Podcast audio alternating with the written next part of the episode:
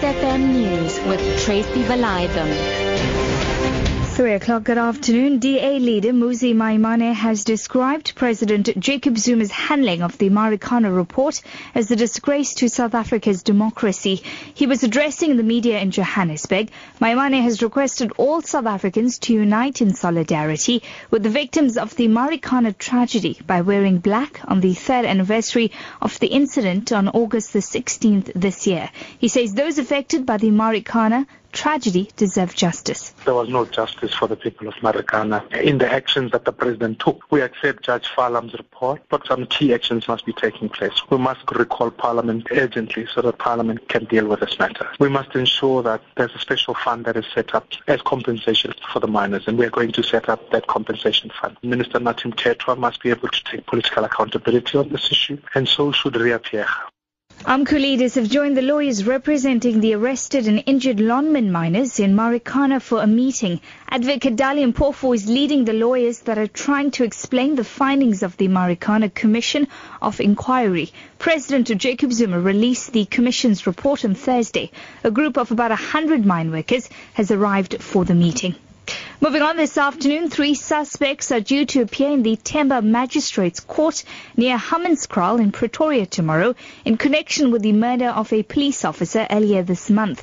Constable Selo Machite was shot and killed and his girlfriend injured while they were sitting in a police vehicle. The suspects took Machite's service pistol and drove off in his police vehicle, which was found deserted a few kilometers away. The motive for the attack is believed to be robbery. Gauteng Police Commissioner Lesetja Mothiba. It is very, very much sad to see that in this time and age, there are still criminals that kill our members. And they must know one member is saving about 350 uh, community members in this country. That is the ratio. So if you kill a cop, it means that you have deprived about 350 people of quality policy. Police in East London in the Eastern Cape have arrested more than 120 suspects during their crime prevention operation this weekend.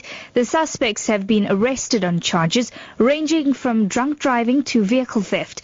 Police spokesperson Stephen Marias says some have been issued with fines and allowed to go. He says others who are currently in detention will appear in the East London Magistrates Court tomorrow. In all, it was a very good weekend. Uh, and all the operations was conducted in conjunction with the community leaders and the community police forums of the different um, stations, which proves to comes to prove that the police and the community can work hand in hand uh, in solving crime.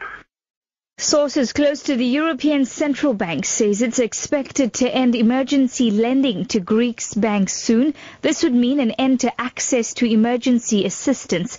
It would also result in Greek banks having no cash to meet demands from depositors to take their money out.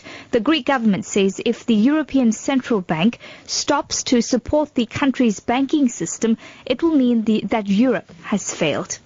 And finally, to wrap up this afternoon, Harare's illegal street vendors have largely defied a government ultimatum to leave the city streets by Friday or be forcibly evicted. Thousands of vendors have returned to the streets and have vowed not to move to newly designated sites on the outskirts of the CBD.